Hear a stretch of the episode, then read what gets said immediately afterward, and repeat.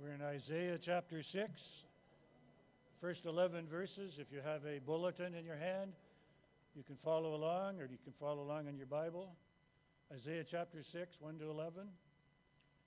In the year that King Uzziah died, I saw the Lord high and exalted, seated on a throne, and the train of his robe filled the temple.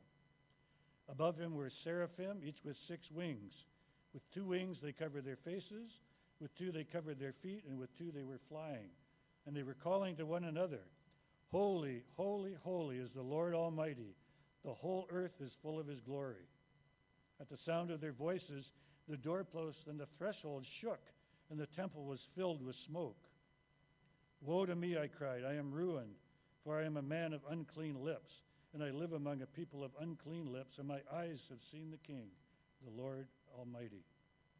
Then one of the seraphim flew to me with a live coal in his hand which he had taken with tongs from the altar. With it he touched my mouth and said, See, this has touched your lips. Your guilt is taken away and your sin atoned for. Then I heard the voice of the Lord saying, Whom shall I send? And who will go for us?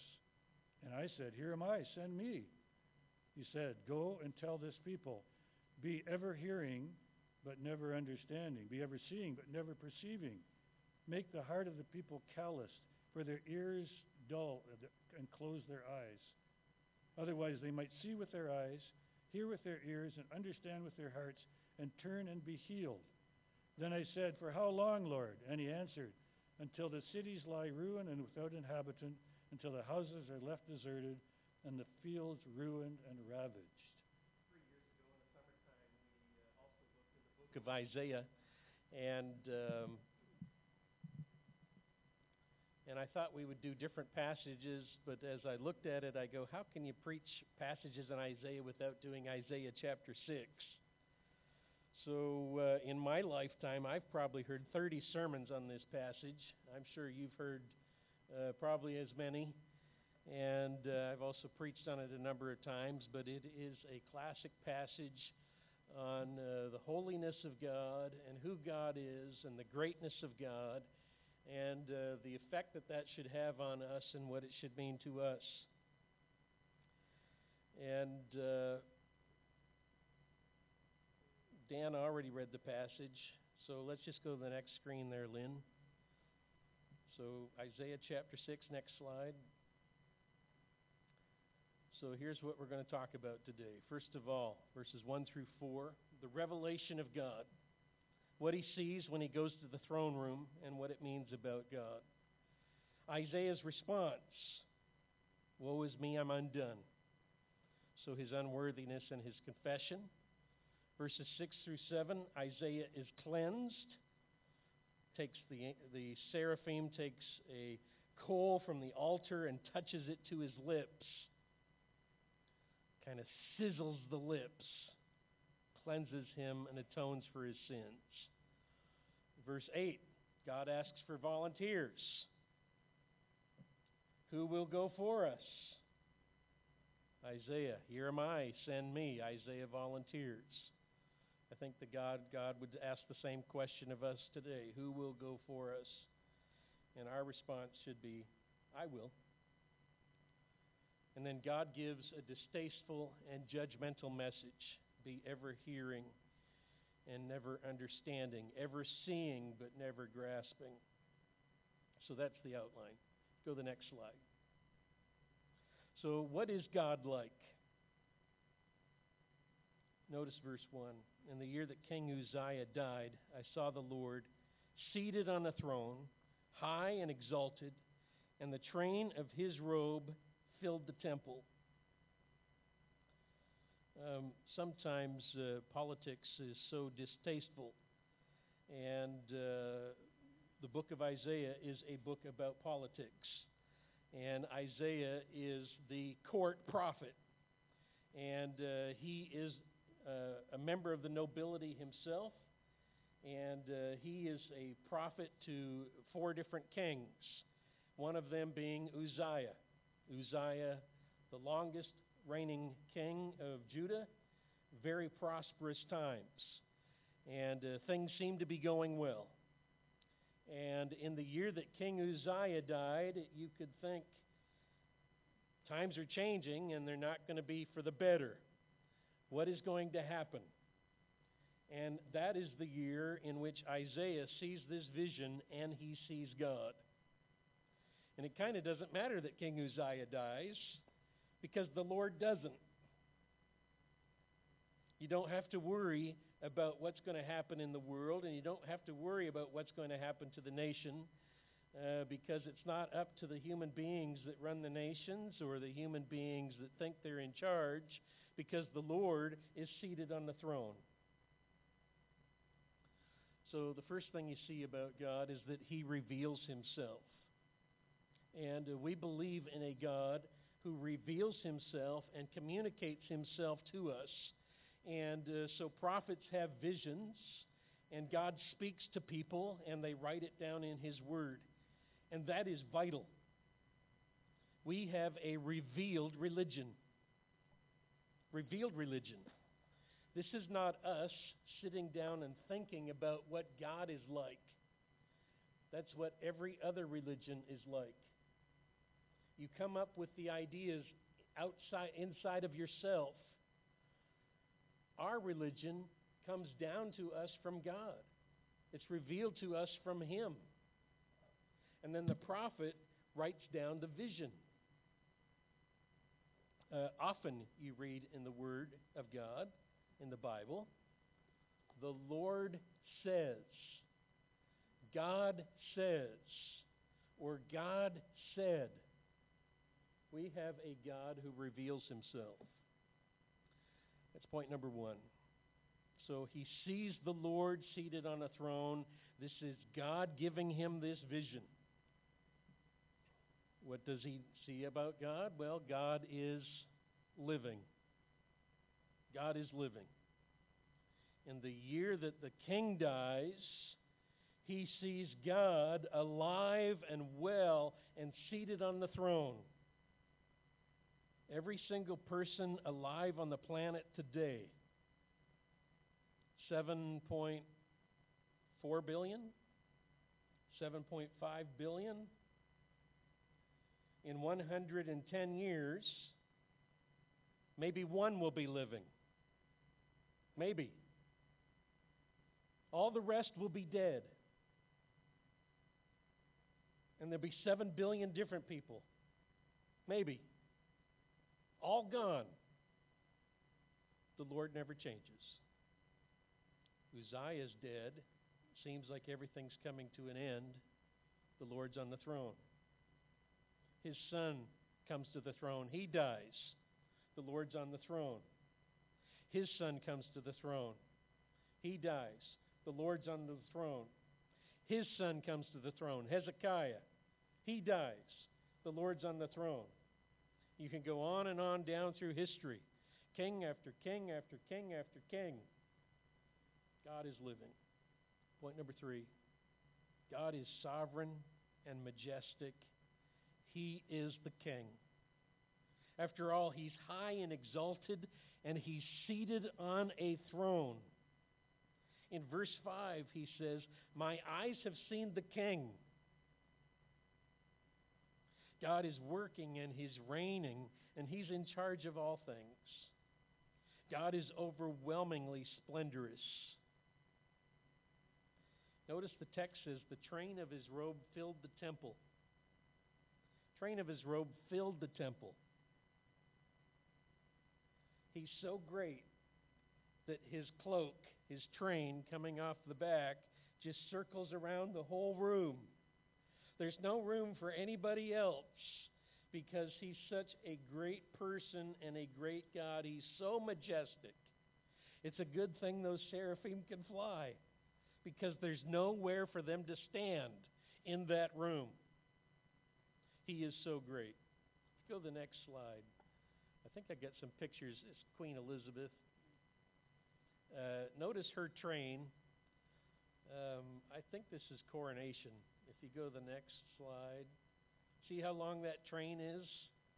Just trying to picture how majestic and how important she is. And so you have this huge long train. Uh, God's is even longer than that. Fills the whole room. You can't have people standing there beside like like uh, Queen Elizabeth does. Um, one more, I think, from her wedding. Nice long train. She's so important that you can have just a long bridal train uh, going way down the aisle. Okay, if you go back, Lynn. Back, back, back. There we go. Thank you. Um, it's interesting that when he describes God, can't even start to describe God sitting on his throne. God is too majestic and too great. He has to look at the train. The train fills the temple. Um, it's like sometimes Joanne will say to me, Did you see what so and so was wearing today at church? And I will say, Well, they were wearing clothes. I, I don't know what they were wearing. But every once in a while, you might, I might be able to describe their shoes or something like that. He was wearing brown shoes. Funny that when you go to describe God, you can't even talk about what he looks like. It's everything else. He's so splendorous. You can see his train or you can see people around him, but you can't quite catch a glimpse of him.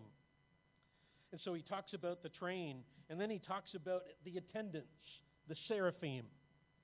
The seraphim is only used in this place in the Bible, and it means burning ones. Um, and I think these are just special angelic beings in the presence of God, designed just for the presence of God. And they are there in His presence all the time. In the book of Ezekiel, you see that they're called four living creatures. Or in the book of Isaiah, also described as uh, wonderful four beings. And um, notice they have six wings, and with two they cover their face. God is so majestic and so splendorous, they can't even look at God. And with two they cover their feet. God is so holy that they have to cover themselves up because they can't show themselves in the presence of God. And with two they fly around, and it's a good thing because the train fills the temple. We have a God who is splendorous and majestic, overwhelmingly so. And then notice that they speak. Verse 3. They were calling to one another Holy, holy is the Lord Almighty. The whole earth is full of his glory. And they call that back and forth. So the one says, Holy, holy, holy is the Lord Almighty, holy is full of his glory. And then the next one goes, Holy, holy, holy is the Lord God Almighty. The whole earth is full of his glory. And then the next one says that back over and over and over again. The seraphim speak, and the words they speak convey the most important and most insightful truths about God. And I've got uh, seven points with multiple subpoints. Notice we're not left to wonder what we should think when we see the vision of God. We're not left to wonder what should I think? Um, should I make something up? After all, that's what it is to be made in the image of God. As human beings, we have the capacity for speech and communication. And so we can have a relationship with God where He speaks to us and we speak to Him. And so here we have these words from the throne room. And I think they're meant for us as human beings. Here's what you need to know about God Holy, holy, holy is the Lord Almighty. The whole earth is full of His glory. And it goes on and on. Notice the refrain is repeated, and it's repeated often. The truths are so deep and so awesome that these great beings say it back and forth. I wonder if they say it so that they're constantly reminded. Or is it constantly to remind the hum, puny humans who are hearing it? I remember one time I was tricked. I forget where I was. We were singing a song. I, th- I, I think it was with a group of pastors. We were singing a song. And there was a chorus Holy, holy, holy is the Lord Almighty. The whole earth is full of His glory. And the song leader made us keep singing it over and over again. I don't like singing something more than twice. About the fifth time, I was going, This guy's stupid. I was thinking that. I didn't say it. I was thinking, this guy's stupid. He's got us singing the same thing over and over and over again. Like, this is ridiculous. Then the preacher gets up and he goes, I told him to do that and had him do that on purpose. Because when you go to heaven, you're going to hear this over and over and over and over and over again. It's okay to repeat things that are true and worshipful and capture the majesty of God. Those are the things you should repeat, full of meaning. And so here in the throne room of God, they're just repeating this back and forth. I think that's the way it's supposed to be. If it's taking place in the throne room of God, then it's right. Notice holy. God is transcendent. Part of what holiness is. He's beyond us. Too much for us. Holy. And yet God is immanent. His glory fills the earth. So, this external, moment, external manifestation of the greatness of God, that's glory. External manifestation of His greatness fills the earth. We see it all the time, we hear it all the time. The glory of God. That's immanent. God is both transcendent and He's immanent. We can touch Him. And I would expect they would say, Holy, holy is the Lord. Heaven is filled with His glory. That's not what they say. Holy, holy, holy is the Lord Almighty. The whole earth is full of His glory. Why single out these two ideas? There are so many ideas about God. The angels could have said, Love, love, love is the Lord. The earth is full of His love. Or they could have said, Mercy, mercy, mercy is the Lord, and the earth is full of His grace. But this word captures the uniqueness of God, that God is holy. Now, the word holy means literally to set apart, to be unique and distinct. Does not necessarily mean righteous. I think that's what we hear when we hear holy or holiness. We hear righteous or righteousness. It means to set apart. Um, I had a professor who wrote a book on Leviticus and Isaiah. Here's how he puts it. He says, if I may simplify it, it means there is no one like the Lord in the universe. He is unique, He is one of a kind. So He is holy, holy, holy. And so everything else can be set apart to God. So in the Bible, we have holy ground. That's ground that's set apart to God. We have a holy Sabbath. We have a holy nation. We have holy people. That's the people of God. We have a holy place. We have the most holy place. We have holy robes and holy oil, holy incense and holy seed, holy bread, holy censers. Now, we don't have any holy molies in the Bible. However, we do have holy prostitutes. Those are the, those are the prostitutes of Baal.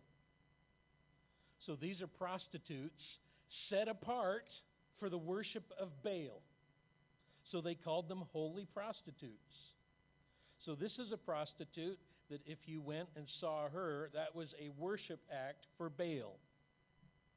Holy means to be set apart.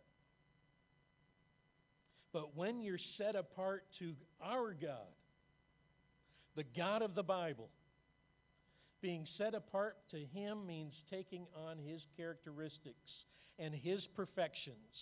And so when you are holy and set apart to our God, that also includes righteousness and truth and moral perfection. Notice that they say it three times holy, holy, holy. That's as holy as you can get. Sometimes in the Hebrew language, in order to say lots, you would just repeat the word. So in Genesis 14, there's a valley that's full of pits, and it calls them pits, pits. In other words, they're deep pits, or there's lots of pits, or they're the pittiest pits that you've ever seen. So when he says, Holy, holy, holy, he's saying, like, this is the most holy that it could possibly be. It's the holiest of all. That's the Lord of hosts. No one else like him. When he says, Holy, holy, holy, the whole earth is full of his glory. How is the, how is the whole earth full of the glory of God? Notice he says it's full of the glory of God. And it's all the earth, not just part of it. All the earth is full of the glory of God. Well, first of all, creation shows us the glory of God. Shows us his power, creativity, his knowledge, his wisdom. We have the Word of God, so the whole earth is full of the knowledge of God. One man put it this way God's too large to be confined to one place. Can't just dwell in a temple. He's not just found in heaven, He's everywhere. Or the bounteous nature of the earth, just a reflection of God's being. But I think the best way that the glory of God is displayed in the world is through the coming and the cross of Jesus Christ. That is the ultimate display of the glory of God. You take all of God's greatness and His magnificence. How are you going to show that? He shows it best and in the, and, and in the most insightful way when He puts His Son on the cross. It magnifies His love. It shows us His justice. It shows us what He thinks of sin, but it also shows us what He has with what He, what he thinks about mercy. Thankfully, we are sitting around a table today displaying the glory of God. That's what this table displays. How great our God is. Isaiah 40 says this The glory of the Lord will be revealed. All mankind together will see it, for the mouth of the Lord has spoken. He's talking about the coming of John the Baptist and then the coming of Jesus Christ. Now, how should this impact us before we get to Isaiah? How many of you have been to the Grand Canyon?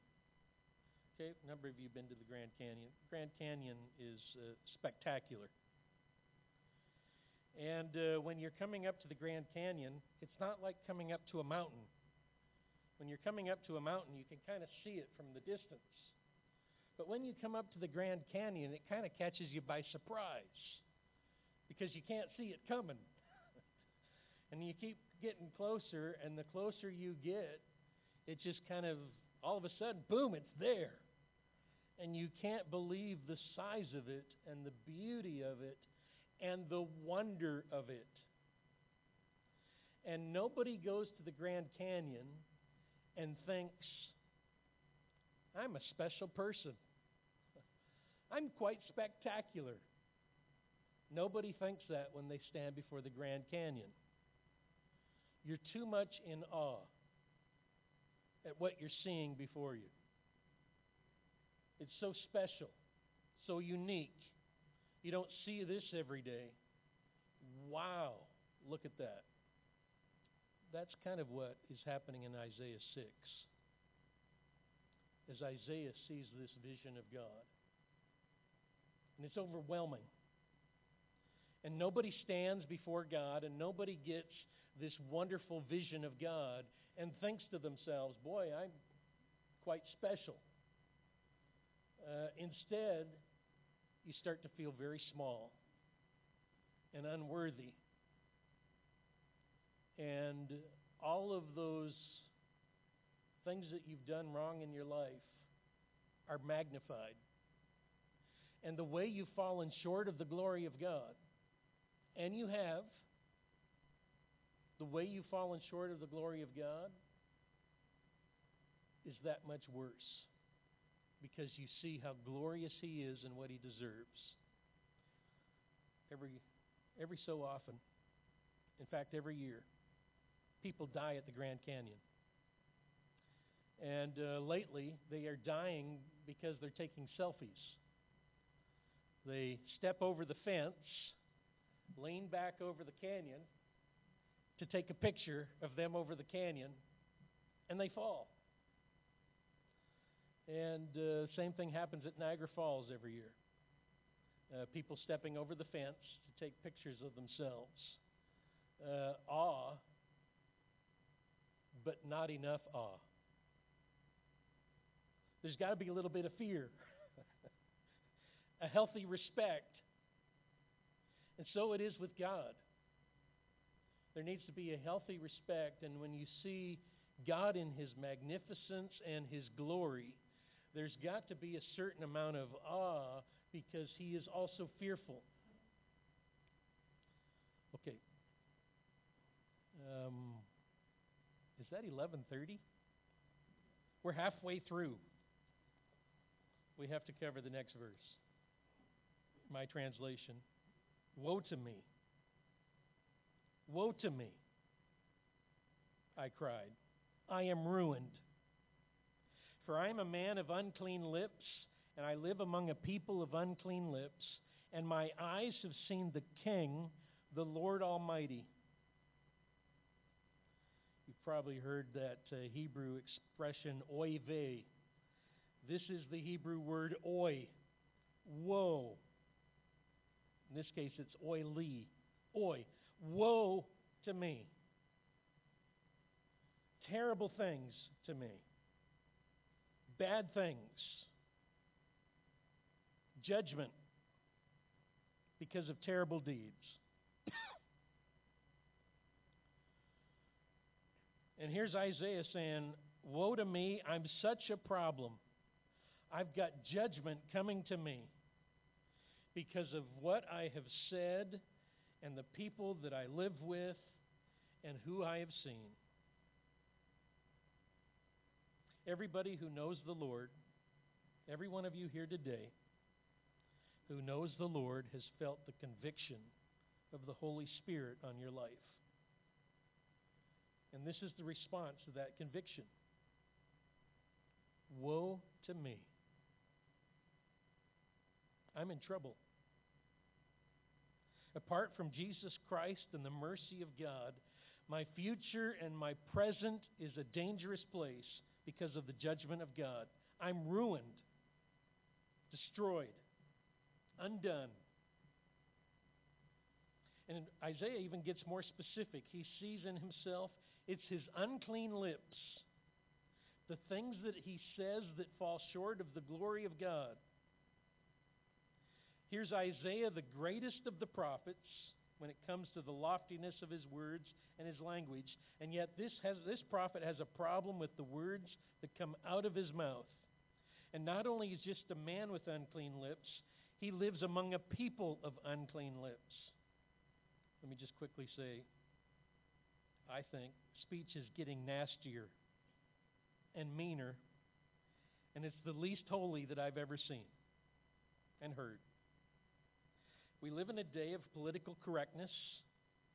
Detection of racism has been at the forefront, but it has not helped. Bullying is decried by all, and yet it seems that bullying has never been more of a problem. In fact, you can hardly read comments on the internet because of the nasty things that people say. Now, I, I write, I, it seems to me that things are getting, getting worse. However, notice it's been the same way for 2,760 years. Isaiah was a man of unclean lips, and he lived among a people of unclean lips. Things haven't changed in 2,760 years. People say terrible things. We say terrible things to each other, and we don't say things that honor and praise God. Um, Carol was going home today. I'm hoping she goes to the emergency room. You don't go to the emergency room on a whim.